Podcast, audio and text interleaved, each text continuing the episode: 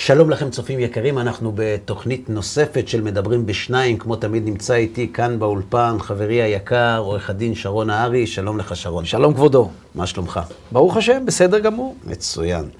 אנחנו באמצע מסע נכון. בנושא ההשגחה השגחה פרטית או לא פרטית. נכון. אנחנו ממשיכים. אנחנו ממשיכים. אה, אמרנו בפרקים הקודמים שהיסוד הזה הוא יסוד שכל אמונת היהדות יושבת עליו, ולכן הוא דורש בירור.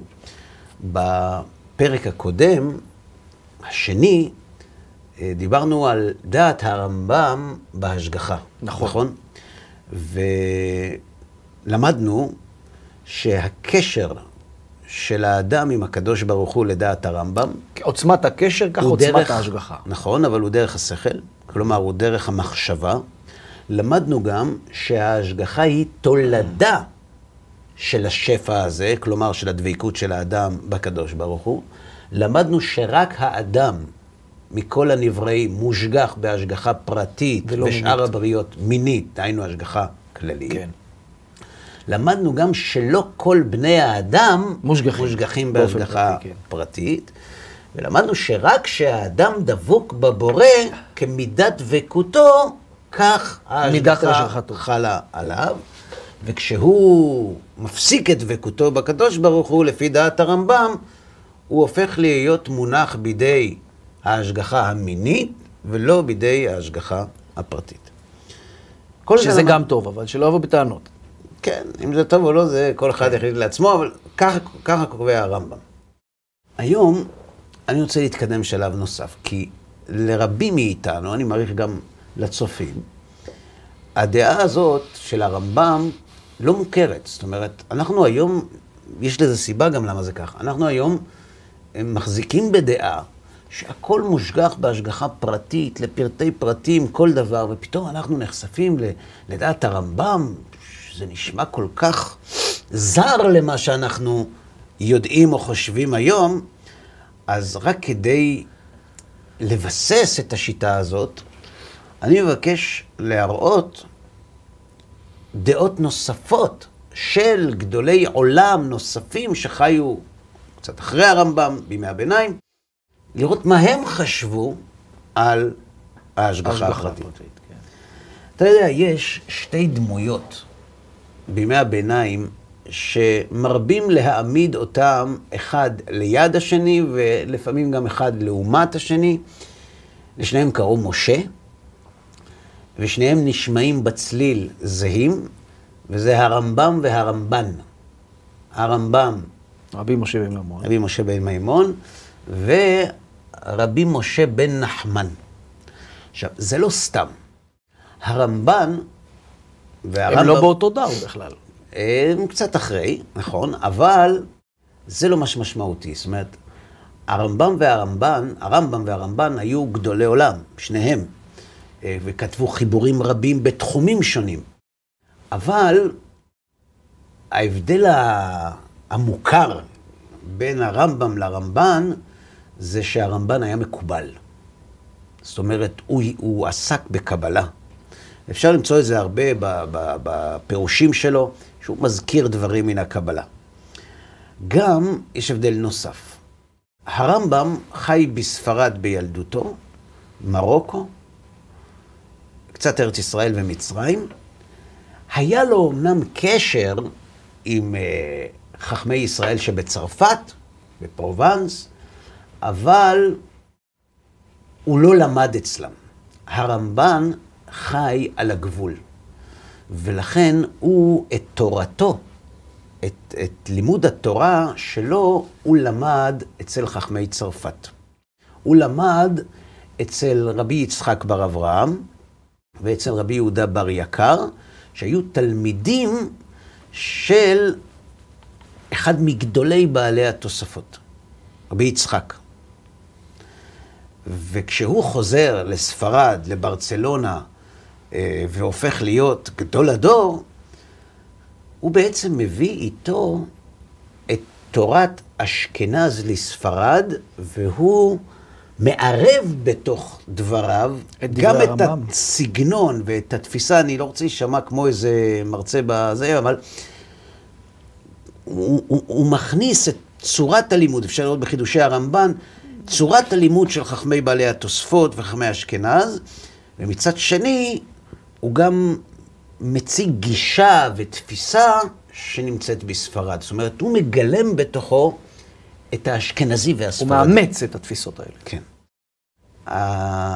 הרמב"ן, שעסק בקבלה, וידע קבלה, זאת אומרת, לא נותן ציונים, אבל אנחנו יודעים שהוא עסק הרבה בקבלה, לכאורה היינו מצפים שבנושא יסודות האמונה, בעיקר בנושא ההשגחה הפרטית, אנחנו נראה אותו מציג גישה לכאורה אחרת, שיותר מקובלת היום.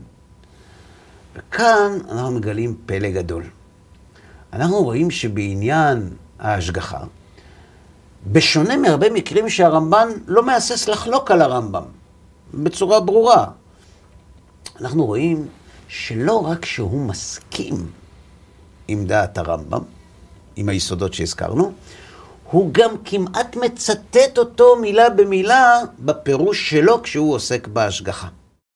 ויש בסיום דבריו גם יסוד שיכול לבאר לנו מדוע התורה דורשת מאיתנו התנהלות מסוימת בגלל ההשגחה. רוצה לראות בפנים?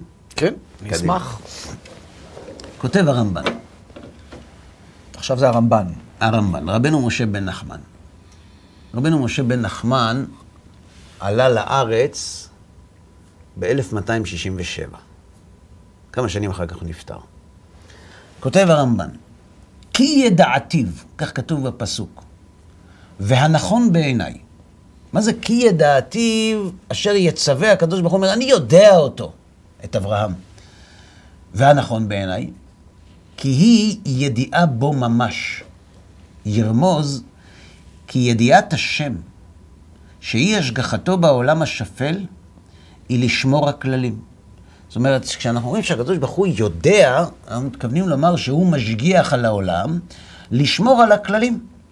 וגם בני האדם מונחים בו למקרים עד בו עת פקודתם. זאת אומרת, בני אדם נתונים תחת ידיעת השם, שהיא ההשגחה הכללית שהקדוש ברוך הוא משגיח על העולם. אבל בחסידיו, כלומר, באלה שדבוקים בו, ישים אליו ליבו לדעת אותו בפרט, כי ידעתיו. השגחה פרטית, כן. להיות שמירתו דבקה בו תמיד, לא תיפרד הידיעה והזכירה ממנו כלל, כטעם לא ייגרע מצדיק עינו, שזה כתוב בספר איוב. זאת אומרת, שלב ראשון הרמב"ן אומר לנו, שהקדוש ברוך הוא יודע מה קורה בעולם, מנהל את העולם על פי כללים, ובני האדם כפופים לכללים האלה. מה שאנחנו קוראים היום כללי הטבע, חוקי כן, הטבע. אבל חסידיו, חסידיו, שדבקים בו. כמו אברהם, כי ידעתיו, שם כבר זה סיפור אחר. ישים אליו ליבו לדעת אותו בפרט. נכון. זאת אומרת, השגחה פרטית, להיות שמירתו דבקה. נכון. עכשיו, כיוון שהוא נותן לנו פסוק, הן לא יגרע מצדיק עינו, אנחנו צריכים ללכת לראות מה הרמב"ן כותב על הפסוק הזה. הפסוק הזה נמצא בספר איוב, ולאושרנו ולשמחתנו, הרמב"ן פירש את ספר איוב. וככה הוא כותב. אמר המחבר, דבר ברור וידוע, כי האמונה בידיעת האל יתברך, מיני השפלים ואישיהם, והשגחתו בכללם ובפרטם, פינות גדולות מתורת משה רבנו. זאת אומרת, פה הרמב"ן מצטרף לקביעה שהבאנו בשם הרמב"ם ובשם המהר"ל, שההשגחה היא יסוד מאוד משמעותי, פינות גדולות מתורת משה רבנו. כי הכופר בהשגחה, שיאמר שאין הבורא משגיח על בני אדם, אם יעשו טובה או רעה, ואם ישיגם רווח והצלה או צער ואסון, הכל מקראו להם, לא בחפץ אלוה ולא בכוונתו להם, גם לזה אין לו חלק לעולם הבא. זאת אומרת, הרמב"ן אומר, מכיוון שההשגחה הפרטית היא פינה כל כך משמעותית בתורה, מי שכופר בה, אין לו חלק לעולם הבא. גם אם פה יש לו שפע של הכל. למה צריך להבין? כן, גם אם פה יש לזה הכל. אין לו חלק לעולם הבא ולא זיכרון וצדקה בתורה, לא במצוותיה ואזהרותיה ואף לא בנבואה בכלל. כי הנבואה, השגחה גדולה היא באמת. הנבואה היא ביטוי של השגחה פרטית. ונאמין אמונה חזקה במה שאמר הכתוב, כי כל לבבות דורש השם וכל יצר מחשבות מבין. כך כתוב דברי הימים. ואחרי כן, כיוון שהשם יודע הכל, אתה זוכר שאמרנו בפרק הקודם, ידיעה זה דבר אחד והשגחה זה דבר אחר. נכון. ה- הידיעה היא ידיעת הדברים, והשגחה זה ההתנהלות, ההגבה למציאות. ואחרי כן נעתיק אל אמונת ההשגחה. זאת אומרת, אנחנו יודעים שהשם יודע, ואנחנו משם עוברים אל אמונת ההשגחה. ונגזור ונאמין מה שאמר הכתוב, בפסוק, גדול העצה ורב העליליה, אשר עיניך פקוחות על כל דרכי בני אדם, לתת לאיש כדרכיו וכפרים על עליו. זאת אומרת שהקדוש ברוך. הוא מגיב לבן אדם. כי כן יאות באמת להיות לבורא השפלים השגחה בנבראיו. פה הוא נותן נקודה מעניינת, הוא אומר, זה לא מוסרי. זה, זה מתאים לקדוש ברוך הוא, שאם הוא ברא בני אדם בעולם השפל הזה, שהוא ישגיח עליהם. כי לא לתוהו ברם ולא למקרה יצר מה הוא סתם ברא בני אדם. הוא מטיב אומרים. הוא לא משחק בקוביות, אמרו, כן? נכון. ואחרי שנבראו בכוונה ובחפץ, יאות שיהיה לו בהם ובמעשיהם חפץ ברצון. זאת אומרת, אם הוא רצה לברוא אותם, והם לא חשובים, אז למה הוא רצה לברוא אותם? מהרצון לברוא את בני האדם, אנחנו מבינים שהנבראים חשובים, ואם הם חשובים, הוא משגיח עליהם. מה הוא כותב ביחס לבעלי חיים? מאדם עד בהמה, כותב הרמב"ן, לפי שכולם נבראו עבור האדם. ואין ההשגחה עליהם, אלא במין. והמין ניצל על ידי נוח. נכון. זאת אומרת, במבול. תיקח מכל אחד, כן. להציל את המין, והשאר לא חשוב. וכאן הוא מבאר לנו את הפסוק שהבאנו, אין לא, לא יגרע מצדיק עינו. בסדר? כן, כן. זה הכתוב. זה כאן- בבראשית. זה, לא, זה בספר איוב עכשיו. זה הכתוב מפרש עניין גדול בעניין ההשגחה. הן לא, הן, לשון חיוב, הן לא יגרע מצדיק עיניו. ובאו בו פסוקים רבים, כי אנשי התורה והאמונה התמימה יאמינו בהשגחה. כי האל ישגיח וישמור את אנשי מין האדם. למה הוא מדגיש את מין האדם? בגלל שרק האדם מושגח. יפה. כמו שכתוב, גדול העצה ורב העליליה, אשר עיניך פקוחות על כל דרכי בני אדם, לתת לאיש רחב לפעמים על עליו. ואמר דוד המלך, כל לבבות דורש השם וכל יצר מחשבות ליבו מבין. ולא בא בתורה או בנבואה, לא כתוב, לא בתורה ולא בנביאים, שיהיה האל משגיח נכון. ושומר שאר אישי הבריות שאינן מדברות. רק שומר את הכללים בכלל השמיים וצבאם. אין נכון. בתורה. עכשיו, אין. רמב"ן ידע תורה, ידע תנ"ך. נכון. איך אנחנו יודעים שהרמב"ן ידע תנ"ך? כי הוא כתב לו פירוש. אומר הרמב"ן, אין בתורה ואין בנביאים מקור שהקדוש ברוך הוא משגיח על בעלי חיים. על שאר הבריות. בסדר? נכון. ולכן הותרה שחיטתם לצורך האדם. האדם. כי הוא לא משגיח עליהם בהשגחה פרטית. וגם לכפר על נפשותינו בדמם על המזבח, והטעם הזה ידוע וברור. כי האדם, למה הוא לא משגיח עליהם ועלינו? זה מה שאתה אמרת בשיעור הקודם. כי האדם, מפני שהוא מכיר את אלוהיו, ישגיח עליו וישמור אותו. ולא כן שאר הבריות שאינן יודעות דבר. נכון, כי אין להם את הבינה. נכון, זה מה שאמרת. ומן הטעם הזה, ישמור את הצדיקים. כי כאשר ליבם ועיניהם תמיד עמו, כן עיני השם עליהם מראשית השנה ועד אחרית השנה. עכשיו תגיד לי, אם הטקסט הזה מוכר לך מאיזה מקום. עד כי החסיד הגמור, הדבק באלוהיו תמיד, ולא ייפרד, ידבק במחשבתו בו בעניין מענייני העולם. זאת אומרת, חסיד, הדבק מישהו, באלוקיו מישהו, תמיד. מישהו שלח לי שאלה על השיעור הקודם. אז אם אני שוטף כלים עכשיו, אני לא מושגח בהשגחה פרטית, הוא שואל אותי. מה התשובה? ככל שאתה מושגח תמיד, ככל שאתה לא, דבק. השגחה פרטית. שיש שתי כלים. כגודל, כגודל הדבקות. לא, בזה... השגחה פרטית תמיד, כגודל הדבקות בתורה וב... אבל אם הוא לא דבוק, אז לא, אז לא. אז כשהוא שוטף כלים, גם לא. אז התשובה היא תלוי. תלוי על מה אתה חושב כשאתה שוטף כלים. הבנתי. זה כותב הרמב"ם בהקדמה למסכת אבות, שמונה פרקים. הוא מביא שמה שהאדם צריך לעשות את כל מעשיו לשם שמיים. פירוש, כדי, הוא אוכל כדי שיהיה לו כוח ללמוד תורה, כדי לעשות נחת רוח ליוצרו. הוא הולך לטייל, כדי שהיא תהיה דעתו מיושבת ופנויה כדי לעסוק בתורה. זאת אומרת, האדם השלם אצל הרמב"ם, עקרונית יכול להיות דבוק באלוהיו גם כשהוא שוטף כלים. כל הזמן.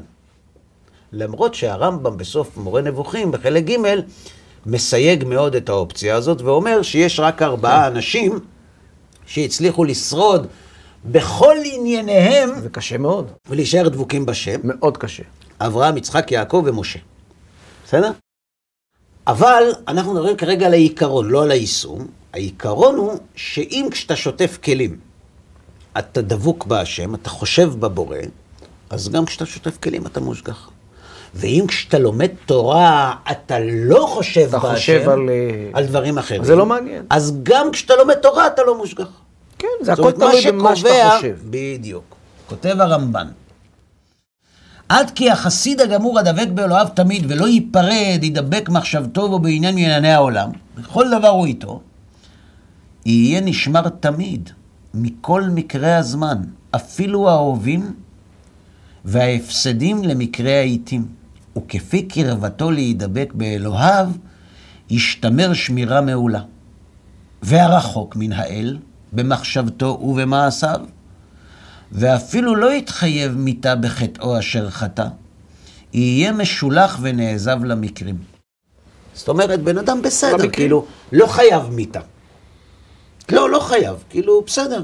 אדם טוב, כן. תורם לויצו וכאלה, כן. נחמד, חושב מדי פעם. לא, לא חייב. מיתה. כן. אומר הרמב"ן, כיוון שהוא לא דבוק בבורא, הוא נתון בידי למקרים. חוקי הטבע, בידי המקרים. לכן, אם הוא ילך בכביש ולא ייזהר, הוא יכול חס ושלום להיפגע בתאונה. אם הוא ייכנס לג'ונגל ולא ייזהר, אפשר שהנמר יטרוף אותו, למרות שהוא לא היה חייב מיתה. כי הוא לא דבוק בהשם עכשיו. ממשיך הרמב"ן וכותב, זה דברים גדולים. ובאו בזה פסוקים רבים.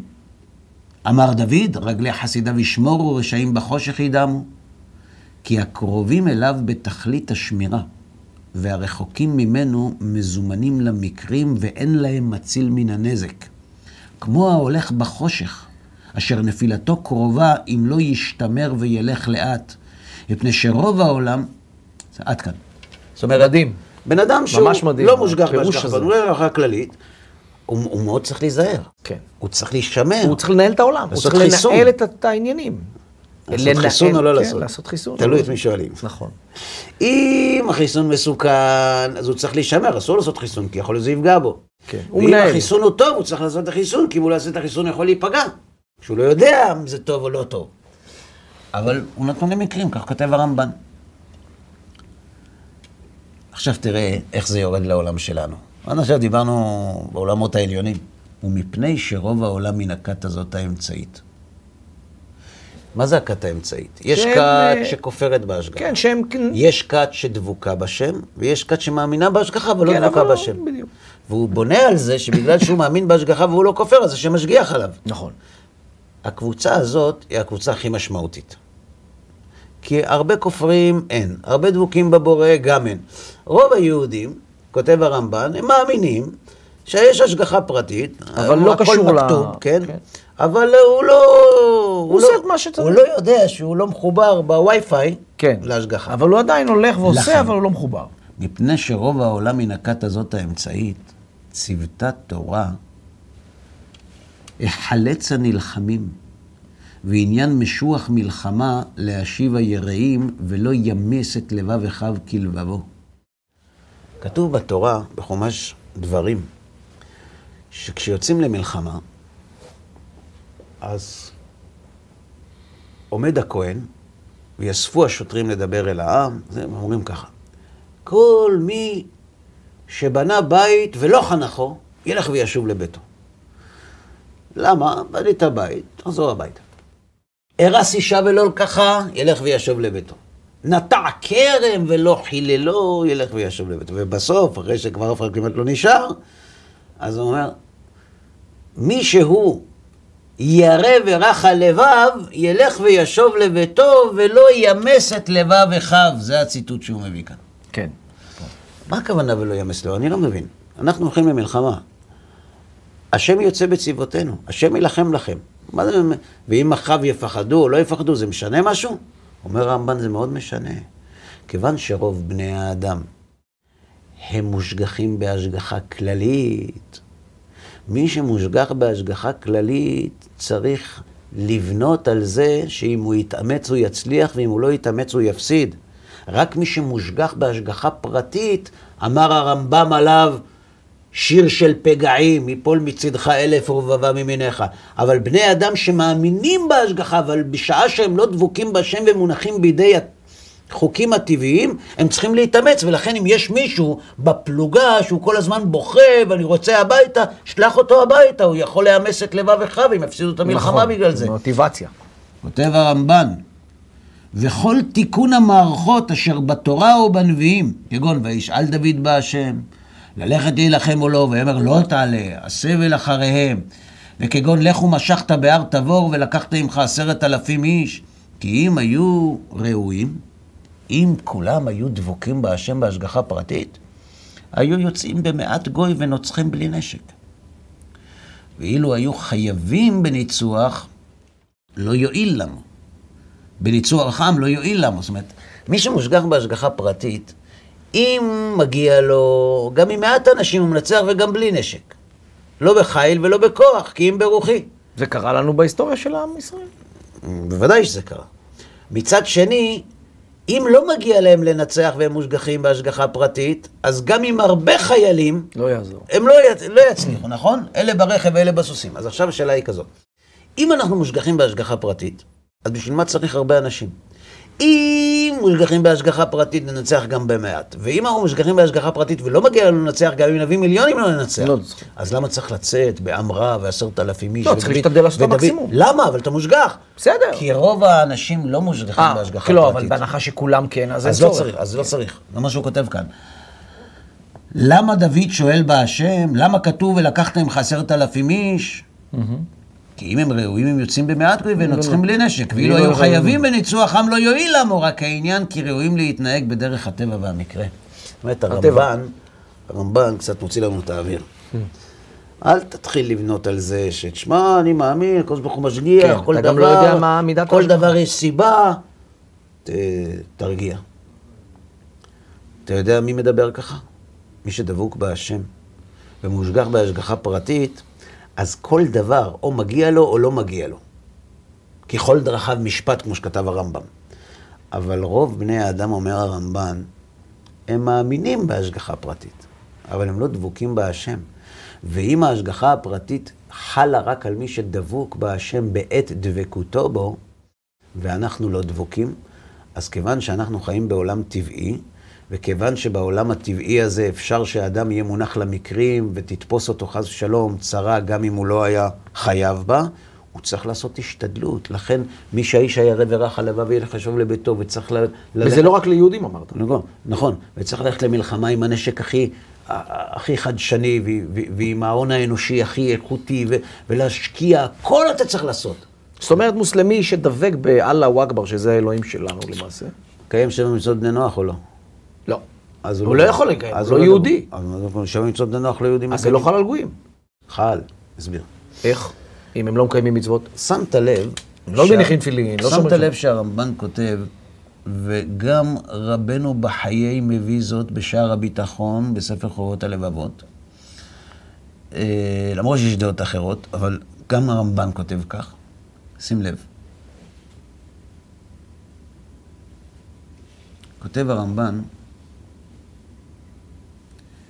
והרחוק מן האל במחשבתו ובמעשיו. במה זאת אומרת, צריך גם מעשים וגם מחשבות. זאת אומרת, זה שחושב כל היום וזה, זה לא מספיק. הוא לא דבוק בשם. אוקיי, אז מה זה אתה יכול- המעשים? איך אתה יכול לחשוק את השם? אם אתה לא עושה כלום. אתה לא עושה את מה מפ- שהוא אומר. רק פנטזיות. אז זה, רק דמיון, מחשבות. אז זה דמיונות. ואפשר שאדם יעשה ולא יחשוק. לכן, צריך בשביל לחוות את ביחד. ההשגחה הפרטית, צריך את שניהם. לכן, אם בן אדם לא מקיים את מצוות השם, שזה יעשה. שזה מצוות, שזה, אין משהו אחר. לא תעשה ועשה. נכון. אם הוא לא נזהר במצוות שהשם ציווה, אז הוא לא דבוק בהשם. כי אתה לא יכול להיות דבוק בהשם ולהגיד לו, אני לא עושה את מה שאתה אבל אומר. אם הוא מקיים נניח רגע. חלק ניכר, רגע, רגע. ולא מקיים רגע. שבת או משהו כזה, תכף. אבל עדיין הוא, דב, הוא עושה 70-80 אחוז, תכף? נדבר על ראובן. חכה. קודם אוקיי. כל אנחנו מדברים באופן עקרוני. מה לגבי גוי שאלת? כן. אנחנו יודעים שאומות העולם מצווים על שבע מצוות בני נוח. עכשיו, יש חלוקה ברמב"ם, מה מעמדו של בן נוח שמקיים שבע מצוות.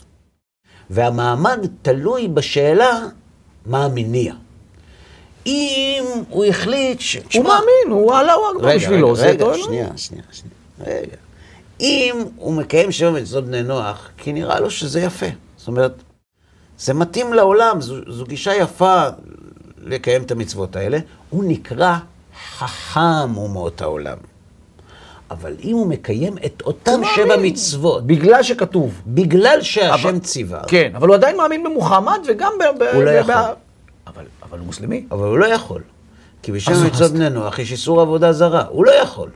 אבל הם לא עובדים רק... נכון, אז אז גם מתפללים ל- לאללה שלנו. מי, ש... מי שמקיים את שבע מצוות בני נוח, כי השם ציווה את משה, את עשרת שבע מצוות האלה, הוא נקרא חסיד אומות העולם, ויש לו חלק לעולם הבא. זה- יש ואם כאלה? הוא מקיים, כן, היו, בהיסטוריה היו. היום- ואם הוא מקיים את שבע המצוות האלה, והוא חושב בבורא, אז הוא אז הוא לא יכול להיות בדר... אז הוא חייב להיות אז הוא יהודי. מושגח בהשגחה פרטית. אבל הוא חייב להיות גם יהודי? כי, הוא, כי אם הוא מאמין בבורא, אבל- והוא לא יכול לעבוד לא את ישו ולא את מוחמד. כן, אבל השם לא נתן לו תורה. נגמר. השם נתן תורה ליהודים, לא לו. נכון, אז למה שהוא, אז הוא לא יהודי. אבל הוא לא יכול, אם הוא עובד את ישו, ועדיין עושה את כל מה שאתה אם אומר, הוא עובד נגמר, את ישו, הוא עובד. עבודה זרה. אבל אבא נקרא של, עבודה זרה בשיתוף. אבא של ישו ואבא של מוחמד, אז אתה מדבר על בן אדם שהוא לא נוצרי ולא מוסלמי. אתה מדבר על, או. על, על אני יודע, הודי, כן. שהוא מקיים את שבע מצוות בני נוח כי השם ציווה, והוא עוסק בשבע המצוות האלה, ובתורת שבע המצוות האלה, והוא דבוק בבורא, ורוצה לעשות את מה שהשם ביקש ממנו. מה נכון. שהשם ביקש ממנו לעשות? שבע מצוות. יפה, והוא מקיים אותם. וגם אוהב וגם מתפלל וגם דבק. אז הוא מושגח בהשגחה פרטית. אוקיי. אז זה לא יכול לחול על אחרים, חוץ מיהודי ואדם שלא מאמין ב... ולא מוסלמי ולא גוי. ומישהו לא עובד עבודה זרה, מי שמקיים שבע מצוות בני נוח, בקיצור.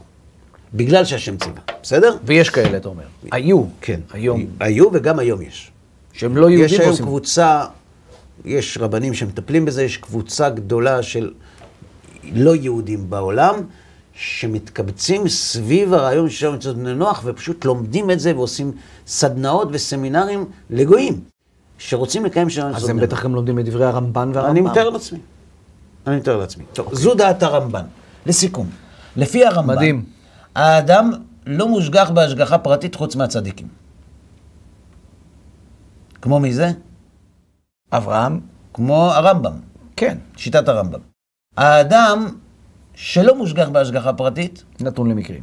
נכון, הטבע, בעלי חיים מושגחים או לא מושגחים לדעת הרמב"ם? רק בהשגחה מינית. נכון. וההשגחה תלויה... כגודל הדבקות, ככה גודל ההשגחה. יפה.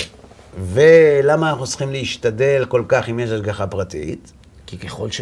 כי אנחנו לא מושגחים בהשגחה פרטית. כי רוב בני אדם נכון. לא זוכים להיות מושגחים בהשגחה פרטית. רוב בני אדם. כן. צריך כבר כאן לומר, אני, יכול להיות שיש כאלה שלא להם סבלנות לחכות לסוף, אז כבר כאן אנחנו צריכים להגיד שיש כוכבית. כן, כי לפעמים- לפעמים אתה כן רואה פתאום ניסים ומישהו לא בדיוק עשה את הכל. יפה. אני כן רואה פתאום, יפה, אז רגע. יפה, זה מחזיר אותנו לשאלה הקודמת שלך.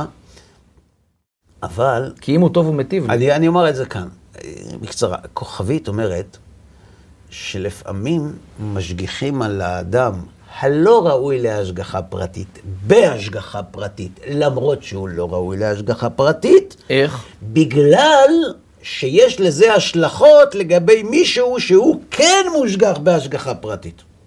מה, בגלל שאתה נשוי למישהו לא, כזה? לא, אני או- עכשיו... או- אני, אל תמשוך אותי אה, בלשון. אוקיי, באופן סליחה. עקרוני.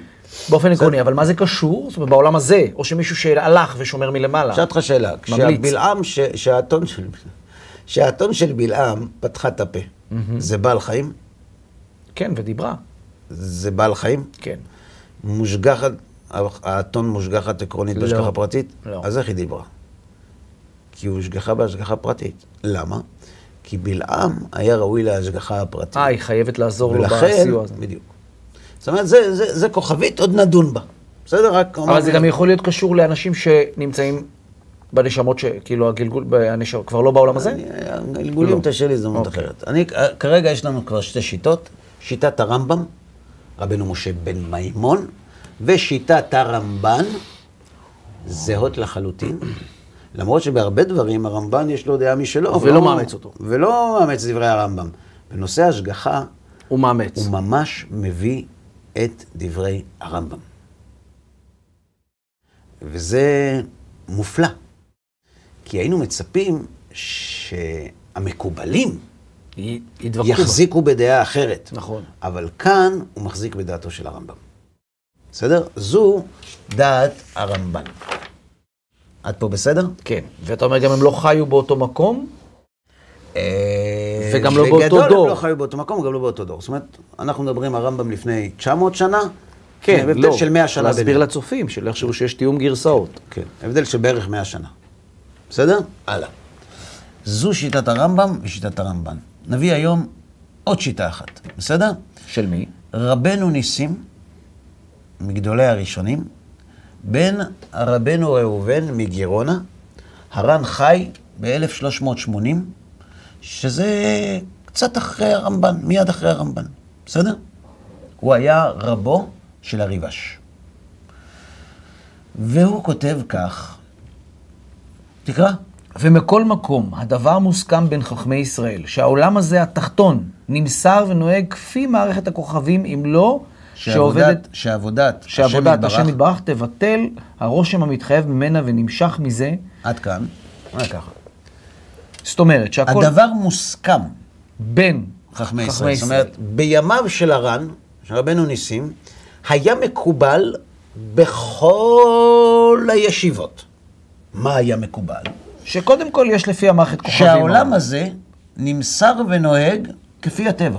כן, זה הכוכבים. השמש. איך שתקרא לזה, החוקיות הטבעית. אם לא, אם לא, שעבוד- למעט מקרים שעבודת שעבודת השם יתברך תבטל הרושם המתחייב. תבטל הרושם מתחייב ממנה ונמשך מזה. שמי שעובד את השם, על ידי שהוא עובד את השם, הוא יוצא מההנהגה הטבעית הזאת. ומתחילה ונתון- להיות לו השגחה פרטית. השגחה פרטית. אם לא שעבודת השם יתברך, תבטל הרושם המתחייב ממנה. ונמשך מזה. אז מה מכלל אין אתה שומע עליו? שאם לא יחזק זכות האדם כל כך שתשתנה המערכת בשבילו, או שיהיה מושגח בהשגחה פרטית, דבקה, עד שישים השם יתברך בליבו לעשות איזה פועל, יגן בעדו מדעת. המערכת, כי עוד שלא יהיה אחד מאלו הצדדים, יתחייב שיענש האדם ההוא, גם כשלא יתחייב אליו כפי מעשיו העונש ההוא. זאת אומרת, אותו דבר כמו הרמב"ם והרמב"ן. כותב רבנו ניסים עליו השלום, דע לך שהחוקיות הטבעית שהשם הנהיג בעולם, היא זו שמתחזקת את היקום, את בני האדם, את כל הנבראים כולם. אם לא, שעל ידי שאדם עובד את השם בדרך מסוימת, הוא מוציא את עצמו מהחוקיות הטבעית, כמו שמופיע בשיר של פגעים שהרמב"ם מביא, והופך להיות מושגח בהשגחה פרטית. ואם לא, אפשר שכיוון שהוא לא מושגח בהשגחה פרטית אלא בהנהגה טבעית, ייענש האדם גם כשלא יתחייב אליו כפי מעשיו העונש ההוא. ומפני זה אמרו רבותינו זיכרונם לברכה, זה מאמר של רבא בתלמוד, בני חיי ומזוני לאו בזכותה תליה מילתא. מי הבנים שלו והמזונות שלו והבריאות שלו לא תלויים בטבע? מי שהוא דבוק בשם מושגח בהשגחה פרטית. אבל מי שהוא לא דבוק בשם, הוא מושגח בהשגחה מינית כללית, אז הוא צריך לדעת שבני חיי ומזוני זה עניין של הטבע, מה שמזל שלך.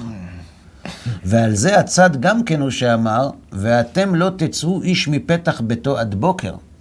כיוון שניתנה רשות למשחית להשחית, אינו מבחין בין צדיק לרשע. זה צריך להסביר את זה, זה כתוב על פסח.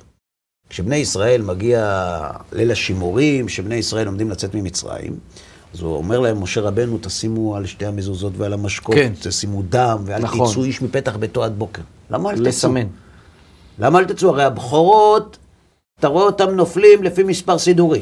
כדי שאלה שאין להם השגחה פרטית לא גם כן... אה, ולמה אלה שאין להם השגחה פרטית יכולים להיפגע? כי זה טבע, יכול להיות פתאום אסון, פתאום אה, יפגעו בהם כיוון בטעות. שיש רשות למשחית להשחית, מידת הדין פועלת הלילה. וכיוון שהיא פועלת הלילה, היא לא מבדילה. היא לא עושה חשבון. רק למי שמושגח פרטי.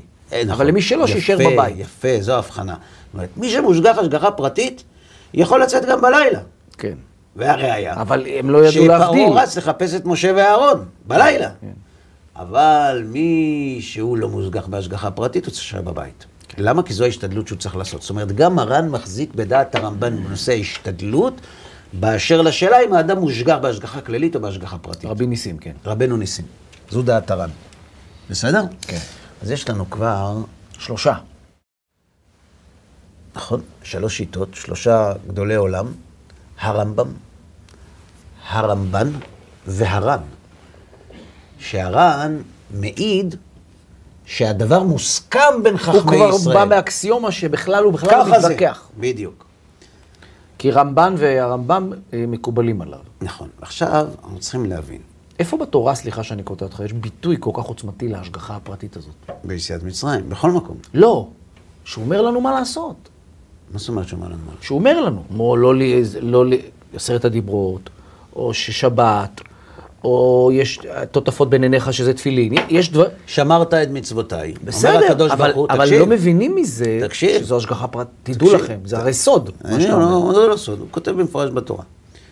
כל המחלה אשר שמתי במצרים, לא אשים עליך. אשאל אותך שאלה, הווירוס הוא גזעני? הוא וירוס. מי שפותח לו את הפה, הוא נכנס. כן. אומר הקדוש ברוך הוא לעם ישראל, אם אתם תקיימו את המצוות, ואנחנו עכשיו מבינים שזה לא מספיק, אלא צריך להיות גם דבוקים בבורא, מי שיהיה דבוק בבורא ומקיים מצוות, לא יפגע בו הווירוס. כי הוא לא נתון תחת ההשפעה הטבעית. אוקיי. אבל איפה בתורה זה רשום? לא, לא מה שאתה אומר. מה, מה? מה השיטה לעשות כדי שלא יפגע בי הווירוס, או, לא, או שאני כן... אז הוא אומר, אם, אם תשמרו את המצוות, תקיימו את המצוות, אסונות לא תיפגעו. מה שהרמב"ם מחדש, זה השגחה שהשגחה פרטית. כגודל ה... כגודל הדבקות. זהו, זה אין. אבל זה גם כתוב בתורה. והלכת בדרכיו, לא ולדבקה בו. בהשם, בהשם אלוהיכם, אחרי השם אלוהיכם תלכו ובו תדבקון. זאת אומרת, יש לנו כמה... כן, אבל אין ממש להסביר, הרי הוא לא רוצה להטעות אותה, לא רצו להטעות אותנו, נכון? אז, כן. אז, אז השאלה אם יש באמת איזשהו משהו, זה פרשנויות שבאו אחרי, זה כתוב במפורש בתורה. אבל לא כגודל, זאת אומרת, אם אני לא ידעתי עד תלכו- היום, לא שאני איזה גדול אם בתורה. בחוקותיי תלכו ואת מצוותיי תשמרו ועשיתם אותם. כן. ונתתי גשמכם בעיתם. זאת אומרת, בסדר, תגובה. אבל, אבל מה, ככל שאתם תתמידו כך, השגיח, משהו. אה, אתה שואל, עכשיו אני מבין. למה? לא הבנתי. אתה שואל ככה, מניין לנו שעוצמת ההשגחה כעוצמת הדבקות? כן. ואם כן, למה לא אמרו לנו את זה? אמרו. כי הרבה עושים שגיאות. אמרו. וכמו שאתה זה- אומר, רובנו, כמו שאמר הרמב"ן, אמרו. רוב האנשים זה אנשים שהם לא... אמרו, אמרו. אני אראה לך איפה. אגב, לפני שאני מראה לך איפה, אנשים אומרים, רגע, אז איך יכול להיות שצדיקים כמו רבי עקיבא, הם סובלים? הם מתו בצורה כזאת, מה, הם לא היו דבוקים בבורא? נכון. הם מתו בצורה כזאת כי הם היו דבוקים בבורא. אם שמת לב, גם הרמב"ן וגם הר"ן וגם הרמב"ם כותבים שמישהו מושגח בהשגחה פרטית, מה שקורה לו זה בהשגחה פרטית. לא כתוב שיהיה לו ניסים. לא כתוב שהוא יהיה לו חיים טובים. לא, כתוב שאם יגיע לו, אז יהיה לו טוב מעל הטבע. אבל אם לא, ואם לא, מכל מיני סיבות, אבל אם הוא אז דבק יגיע בשם לו... ועושה מצוות, אז איך אז יכול להיות שמגיע לו משהו לא אז- טוב? אז הוא אומר, תסתכל מה שהוא כותב. אבל איך יכול להיות שמגיע לו משהו לא אז טוב? תראה מה שהוא כותב, זה בדיוק מה שאמרנו. כתב הרמב"ן, והשתמר מהם בנס יעשה לו תמיד כאילו יחשב מכת העליונים, ואינה מבני ההוויה וההפסד למקרה העיתים. וכפי קרבתו להידבק באלוהיו, ישתמר שמירה מעולה. נכון? כן. כלומר, אם מגיע לו שכר, הוא יקבל אותו בהשגחה פרטית. ואם לא מגיע לו שכר, הוא יקבל את זה בהשגחה פרטית. אין כאן מצב זאת אומרת, של אז בוא מקרה. נבהיר, אני לא הבנתי, אז זאת אומרת, לא כל מי שדבק בשם בנשמתו, בחוכמתו, ועושה מצו, שבע מצוות והכל, אוטומטית הוא יהיה מושגח, וכשהוא יהיה מושגח הוא יקבל תמיד טוב. לא. לא, תראה מה כותב הר"ן. כי עוד שלא יהיה אחד מאלו הצדדים, יתחייב שיענש. האדם ההוא גם שלא יתחייב אליו. ומי שמתחייב, מי שנענש כשהוא מתחייב מזה, מי שמושגח בהשגחה מי פרטית. שמושגח בהשגחה פרטית. ומי שמושגח בהשגחה פרטית יכול להענש גם כשלא מתחייב אליו. זאת אומרת, יש, אין, זה לא מקרה. עכשיו, למה רבי עקיבא, למרות שהוא היה דבוק בשם מת בצורה כזאת, כי הוא היה מושגח. זה צריך ללמוד. כי הוא היה מושגח, נכון מאוד. עכשיו נחזור חזרה לשאלה שלך. אז מאיפה אנחנו יודעים שהדבקות בבורא היא התנאי? טוב, אז נאמר את זה בקצרה, יש הרבה מה להרחיב בזה, אבל נאמר את זה בקצרה. כן, זה שיעור בפני עצמו נראה לי. נאמר ככה, הקדוש ברוך הוא מנהיג את עולמו בשתי הנהגות, בהנהגה טבעית ובהנהגה שהיא מחוץ לטבע. זה נקרא שם הוויה ושם אלוהים. אלו שתי הנהגות שונות. כשהאדם דבוק בבורא, במי הוא דבוק? במי שבתוך הטבע או במי מחוץ שמחוץ לטבע. לטבע? מי שדבוק במי שמחוץ לטבע, הדבקות הזאת משמעותה שהטבע לא תופס עליו. זה בדיוק מה שהרגיז, ב- שלמדנו בחנוכה, את כל היוונים שרצו... נכון. מסכים. תשכח מהם תורתם. נכון. זאת אומרת, כיוון שאתה דבוק, לכן מי שדבוק בבורא, זה הרס להם את כל התיאוריה. נכון, כי אנחנו האמנו משהו מעל הטבע. נכון. אז מי שהוא דבוק בבורא, הוא מונהג מעל הטבע.